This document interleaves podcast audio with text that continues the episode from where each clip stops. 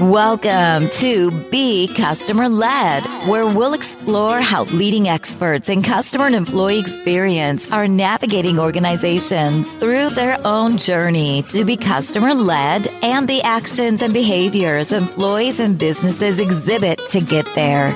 And now, your host, Bill Staikos.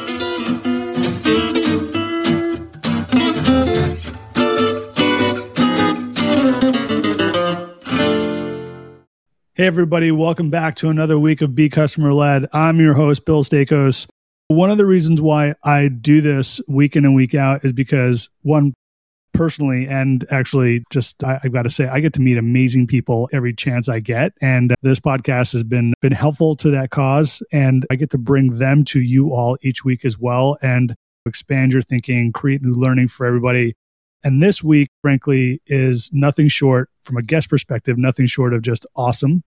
Adam Nash is the co founder and CEO of a really neat company called Daffy. Now, if you haven't heard of them, that's okay. We're going to get into that in a moment.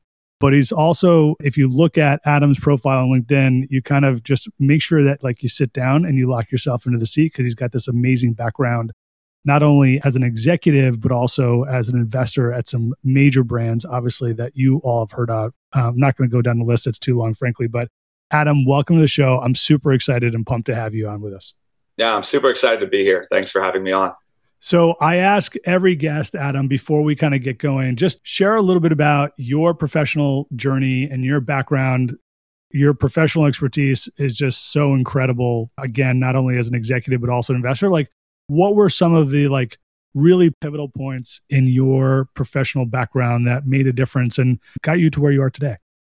Yeah, it's a great question and it's very flattering. I don't think of my background as so unique or exceptional. It feels like a very Silicon Valley story. I grew up in Silicon Valley, but my parents are both doctors. So I didn't come to software and technology until I went to college. I ended up getting a degree in computer science and then a graduate degree in human computer interaction, largely because I was fascinated not just with technology itself, but where the technology actually meets the customer, where it meets people, right? I remember asking What's the point of getting this algorithm to work in 30 milliseconds if it takes the user 15 minutes to figure out what to do? And so I went off. My first job was actually, I thought I was joining a company called Next. It turned out that Apple had other plans and Steve Jobs had other plans. And so I ended up joining Apple. I actually worked on the Rhapsody project, which became Mac OS 10 and iOS and all the OSs we use now. But I didn't love being at a big company, believe it or not. I jumped to a startup in the late 90s that went public in the digital app distribution space and got a little frustrated with what was going on in Silicon Valley in the 90s. It felt very performative, it didn't mm. feel very authentic. Um, ended up going to business school, spent a couple years in venture capital, and then I did a run at a series of companies that I each time I felt were making a difference bringing technology to a new problem. eBay, enabling really thousands and hundreds of thousands of small businesses to form and flourish across the country, across the world. LinkedIn, this idea that you should own your reputation and relationships. I was the head of product there through the IPO in 2011. And I did another stint at Greylock, which is one of the better venture capital firms out there. And there I discovered a new crop of companies. There wasn't a word for it then, but I believe that our business models and our software had gotten good enough that people might actually start trusting software with their money. Mm-hmm. And so I jumped to a company called Wealthfront. I was a CEO there for four years and really built out the early parts of this category we now think of as fintech. After Wealthfront, I spent some more time in venture capital, did a quick stint at Dropbox, helping them as a public company, their product and growth. And then in 2020, I got a real exciting idea for starting a company, and that became Daffy. That's where I am today.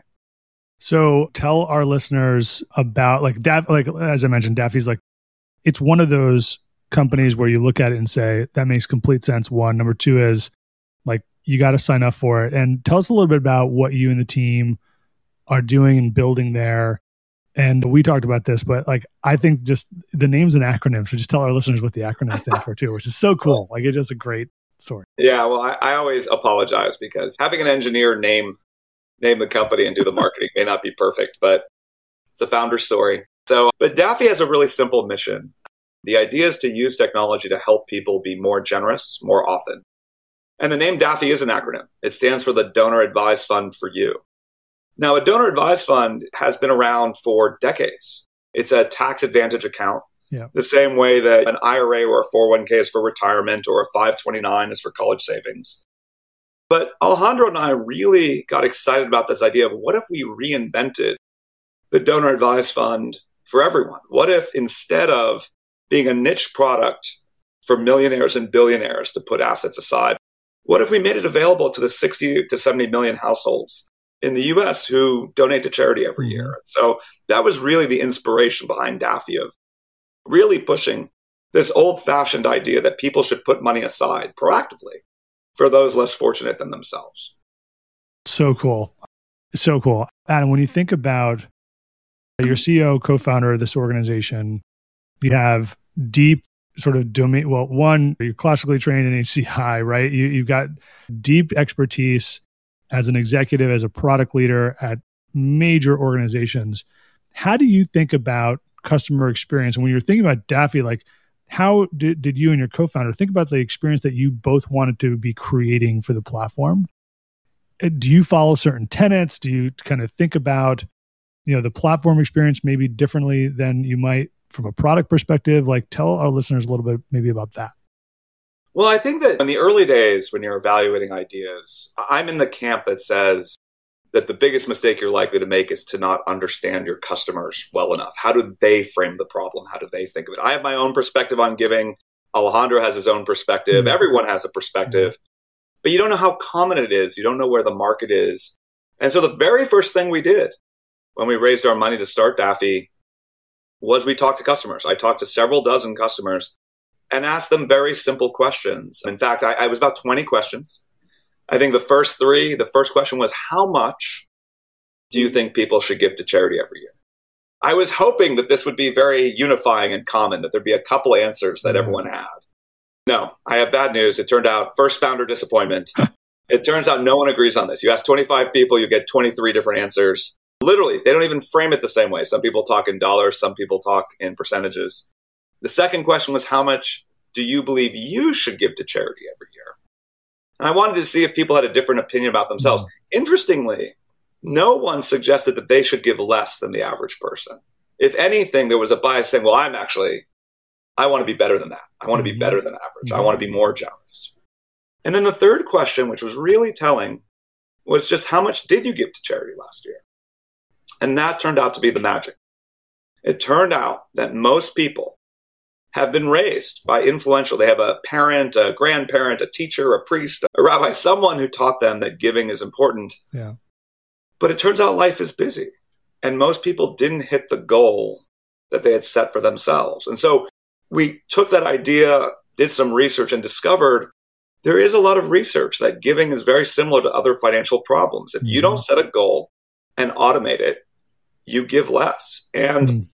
being a product executive, a product leader, I like to get to fundamentals, the human fundamentals of what you're trying to solve. And what Alejandro and I realize is that fundamentally, giving is two hard problems in one. How much can I afford to give? And who do I give the money to? And right now, most people are caught in the worst of both worlds, where someone asks you for money and you have to solve both problems at once. And the magic of the donor advised fund was to just separate them, be proactive, pick a goal for your giving, automate that, and give yourself the luxury of time to now know that you don't have to solve that first problem. Mm-hmm. You can focus on the more important one, which is who to give the money to. And so I'm happy to talk more about frameworks that I use as a product leader yeah. to help guide teams, et cetera. But that was really part of the instinct of how you get started with new products for me is starting with the real human motivations in the customer base you're going after. So critical to build that sort of that foundational knowledge. But then you were getting responses that were a little bit all over the place, maybe for that third question. So, how do you think about that then when the responses are so broad and you're trying to create a product that's going to obviously meet a demand in the marketplace? How do you start to think about or, or at least refine that product into something that's going to fit the sort of, the, or I should say, maybe solve the problem that people are trying to figure out? Like, how did you get down to those two specific points that you just mentioned from you ask 20 different people, you're going to get 20 different answers. Like, how do you guys kind of distill that down? Yeah, well, some of it, like I said, is you can find commonality. And yeah. so, what I believe is in the product, you build a product and service that's unifying around best practices and commonality in the customer mm-hmm. base. but don't make the mistake of pigeonholing or or locking your customer in to a problem that they don't want to have. So mm. you'll notice when you join Daffy today, we thought we were going to invest a lot in picking goals for people and telling them what they should give to charity. We do not do this. We do have a calculator. We will help people if they want it. But it turns out for most people, that's not a productive way to build a customer relationship. Instead, we really focus on behavioral finance basics. I didn't mention this before in my background, but I'm on the board of a company called Acorn, mm-hmm. uh, which helps millions of people save and invest. I've been on the board for almost six years, and it's been amazing to watch them build this simple experience that helps people who had trouble saving before save. And so some of the insight for the product is finding inspiration from other product that may not solve the same problem, but actually delight customers in the way that they solve it. And if you use Daffy, you will see elements in that. A lot of Daffy is taking the features and functionality that we know have delighted people and helped millions of people spend better, save better, invest better. We're just applying it to a new problem, which is giving. Got it. So, how do you balance that now, sort of in your role? You're leading this company.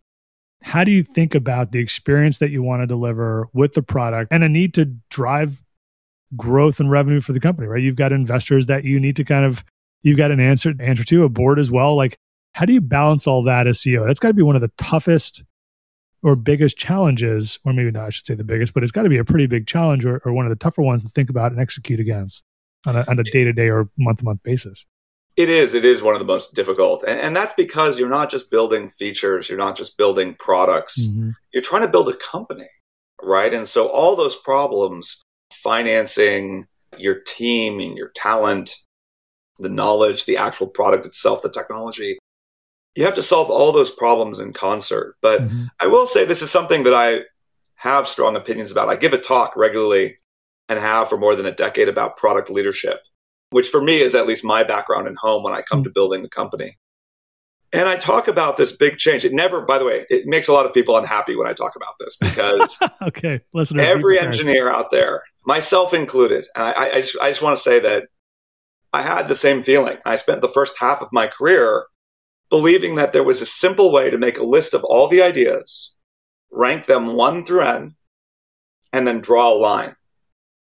Right, and that's every engineer wants the line, right? Like, oh, if we rank all the ideas, if we have enough time to do the first ten, we'll do the first ten right? And what I discovered through my career is that while that's a very effective operating principle, it does work, it's simple, easy to do, it does not seem to result in great product and great customer experience. And that's because what I discovered is that the features that move the metrics are rarely the same features that customers request. And neither of those two types of features, either metrics movers or customer requests, actually delight anyone. But if your goal is to not only build a product that pays the bills, as I would say, moves the metrics that you're funded for, with a customer base that actually likes you and you listen to, and you have a pattern of listening to, and more importantly, a customer base that irrationally loves you. Yeah. That's where delight comes in, that irrationality. You have to have three different buckets for new features. And so on all my teams, all my companies since LinkedIn, I ask product managers, engineers, designers to think clearly. Is this idea a metric mover? Are we doing it to move a number? Is it a customer request? Or is it a delight feature, something we think that will surprise mm. and inspire our customer base and reward the faith they've put in us as theoretically experts in this area? And so to this day, that's how I structure things. And do you think when you're asking those questions, I mean, kind of given your experience, Adam, are the delighters or the things that are kind of, well, I guess they don't necessarily be a customer ask, but those delighters, where do you kind of fall? Like, if you were to say, hey, I've got the like 100 chips, if I was going to put X chips in one versus the other, how would you kind of even allocate that around? Have you found that the delighters move sort of the business metrics at the end of the day over time? Or like how do you think about that too? Or what have you seen? No it's hard to say. I think the reason people like metrics movers is because they're easy to measure mm-hmm. right? There's that whole idea you can't manage what you measure. Yeah. i wish the world was that simple. Turns out you can't measure everything. I'm the parent of four children. You can't measure everything right? And so but let's be realistic. Business you want to operate you have to unify a team you have to scale metrics movers are usually the vast majority of what you work on 70%, 80%. Because it turns out business is difficult. It's very rare that you have the luxury to spend most of your time on things that don't move numbers mm-hmm. in a proven way. In fact, how would you even prioritize ideas?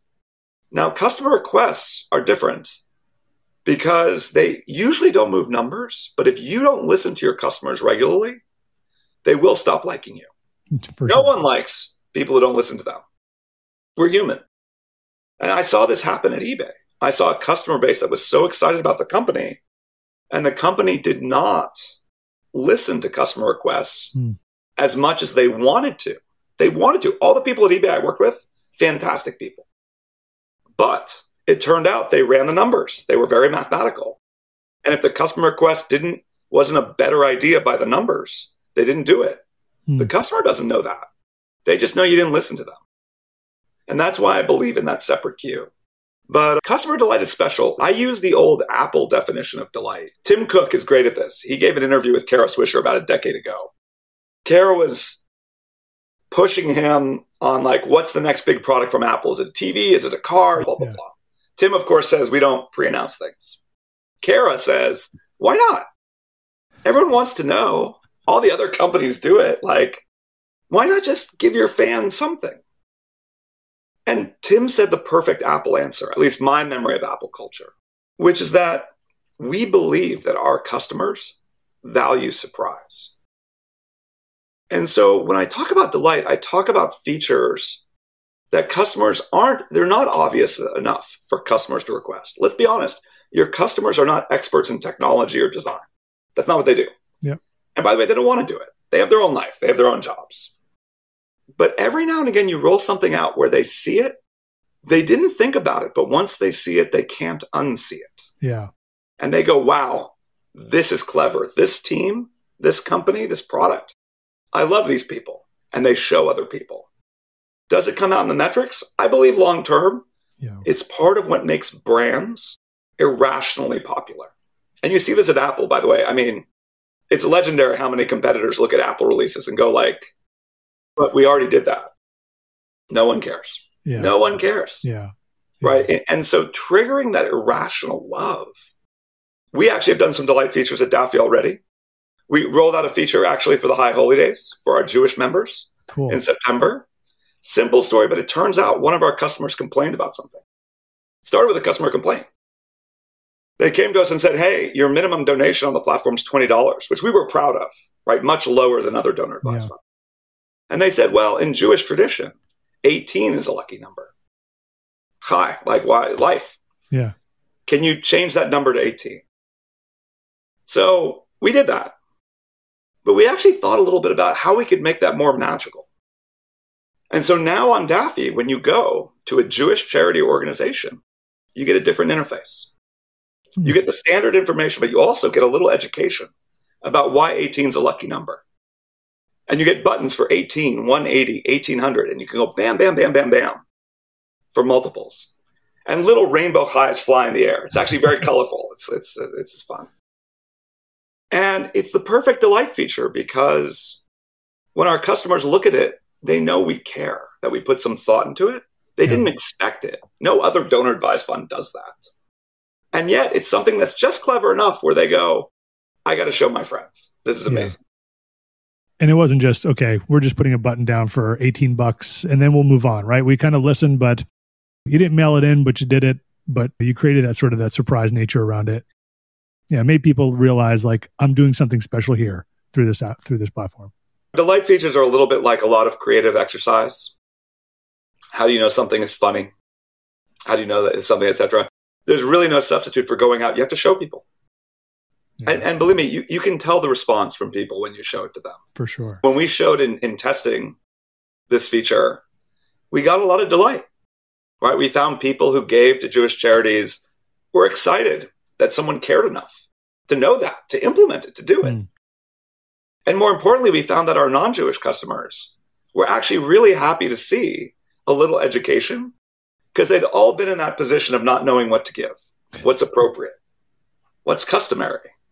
And so sometimes these paths can really take you down to better understanding the customer's frame of mind and what they're looking for in a solution. Adam, how do you create space for that in your organization?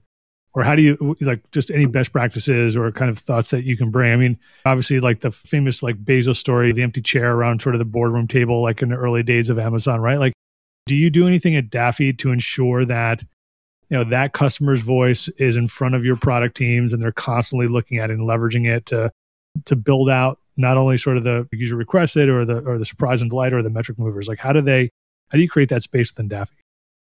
Well i think there's no substitute. One of the great advantages of being a startup of being a new company is that you're small enough that everyone can pitch in. I answer customer service tickets mm-hmm. right? Almost everyone on the team deals directly with customers and customer issues and it doesn't scale right you can't do that when you're a thousand people i saw it at linkedin like you get to a certain size but in the early days, it can be amazingly aligning.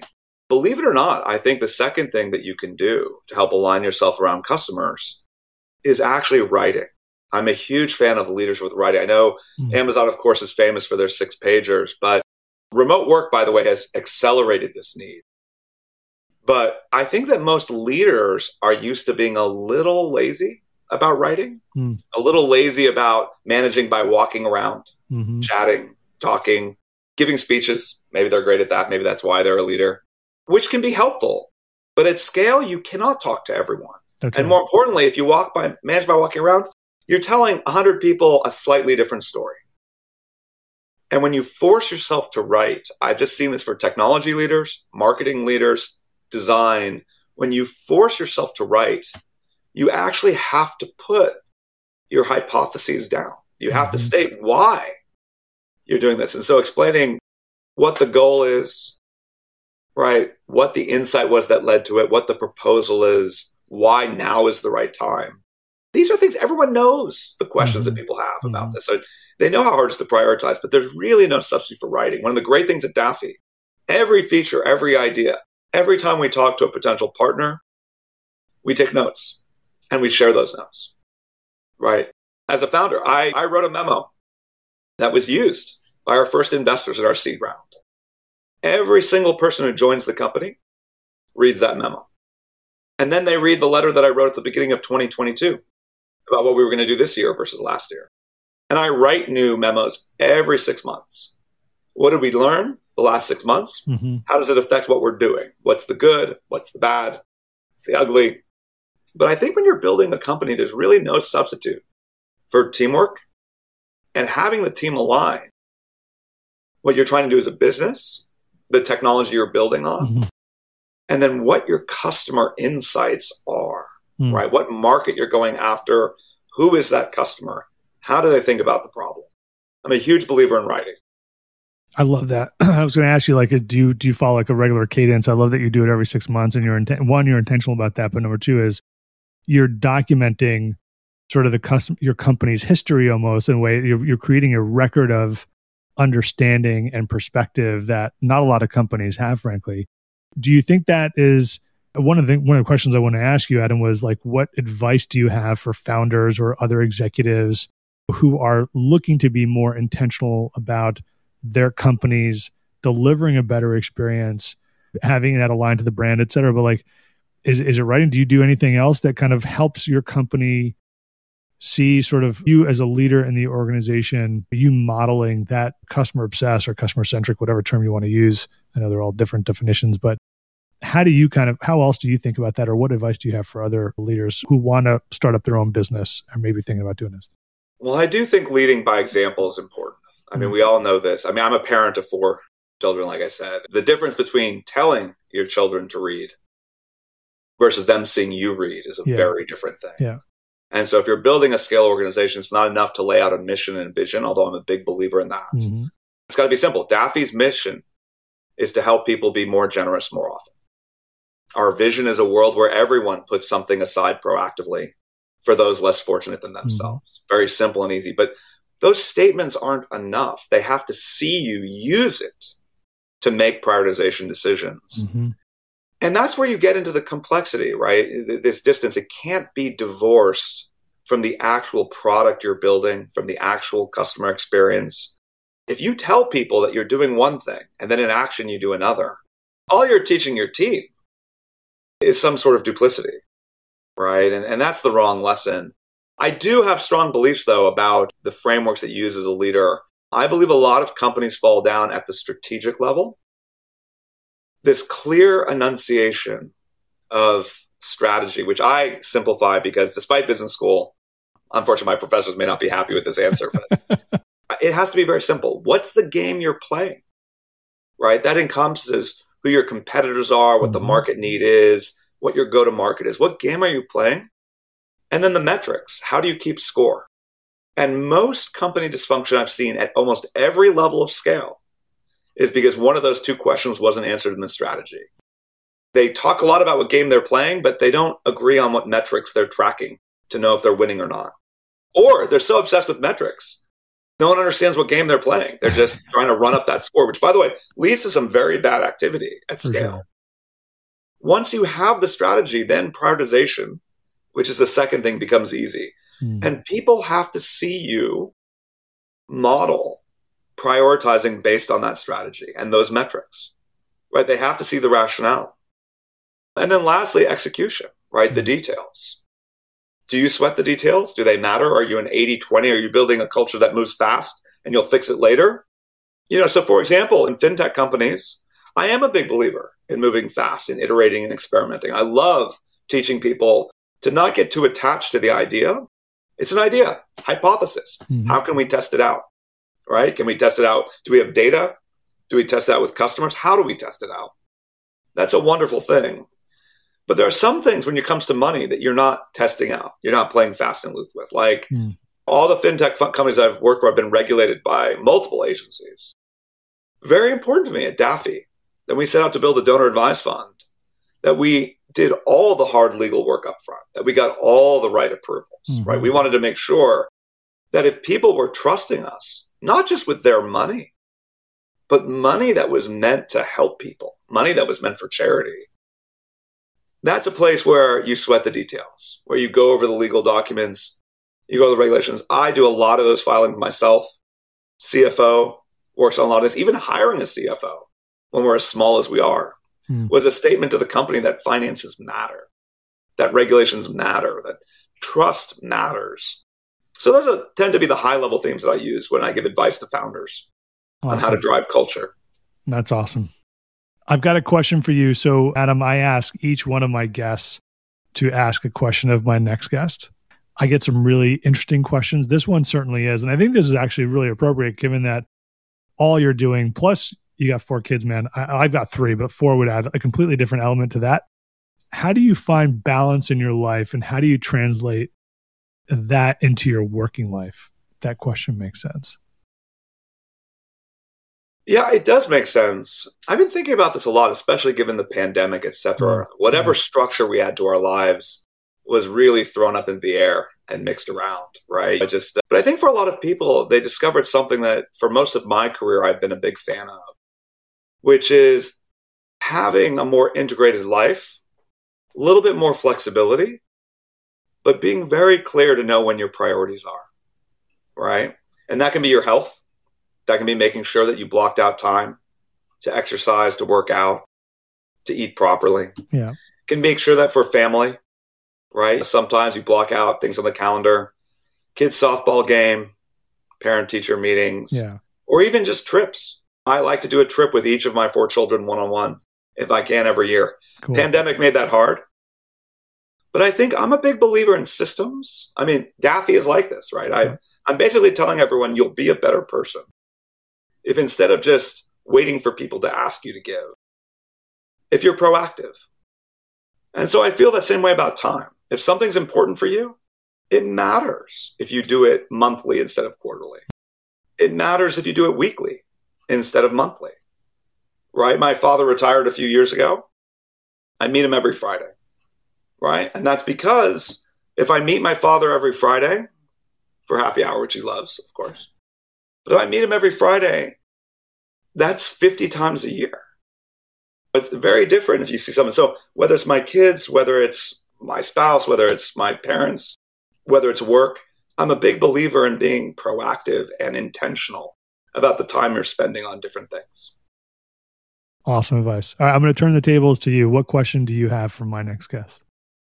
Oh, this is exciting. What guest is it? I can't tell you that, so that's the part of the fun of it. well, the very on brand thing to ask would be how much do you think people should give to charity every year? All right. I definitely will put that into that. And I'll let you know when the response is coming up as well. Adam, this has been a great conversation. I've got one more question before I let you go. Where do you turn for inspiration? And personally, I get a lot of questions on this and, and direct messages from folks on LinkedIn on this question, but and I also pull a lot of inspiration from this question, just given people's answers. But I'm curious, what fills your tires? Where do you go for that? It's a good question. I get inspiration from a few different sources. If you'd asked me 10 or 20 years ago, I would just tell you I love history and I mm-hmm. love business history. I love biographies. I learn a lot. I'm a big believer that not all business problems, company problems are new and have never been seen before. It's one of the reasons I went to business school was the belief that there might be something to learn from people who've tried this before. And so whether it's people I've worked with directly, people like Reid Hoffman, Obviously, I got to see Steve Jobs when he came mm-hmm. back at Apple, et cetera. It's hard not to be inspired by some of the people I've worked with. But I will tell you that now, more and more as a parent, it's a different frame of reference when you have to explain things to children. When you know that they're watching what you do, not what you say, but yeah. what you do. And so, more and more, I find myself guided inspirationally by being that person that I am for them. And it does inspire me when my children they come visit Daffy, they see what we're doing and the excitement, etc. They're excited about it. They they care about it. And I feel like it's teaching them something. So I think that it's funny. I think when we're younger, we're we model those who came before us. And there's a certain point where you come up with ideals and actually you're inspired by that ideal and you just try to live up to it as much as you can. Man, I'm inspired by that answer. That's awesome. Adam, this has been an amazing conversation. Thank you so much for the gift of your time. And uh, again, that's another great episode, everybody. Adam Nash. Adam, where can they find Daffy if they want to go sign up? Oh, yes. Yeah. So, perfect time of year, too, of course. It's as easy as going to daffy.org on the web. Or if you go to the App Store, we were the first fully functional donor advised fund in the App Store. So, if you just type hmm. Daffy into the Apple App Store, you'll get to our app. But either way, it takes just a couple minutes to sign up and try it. It's free under $100. And past that, it's just $3 a month. Very easy to make giving a part of the way you live. Very, very cool. We'll leave it there. Thanks so much, Adam, again. All right, everybody. Another great week, another great episode. We're out. Talk to you soon, Thanks everyone. for listening to Be Customer Led with Bill Staikos. We are grateful to our audience for the gift of their time. Be sure to visit us at BeCustomerLed.com for more episodes. Leave us feedback on how we're doing or tell us what you want to hear more about. Until next time, we're out.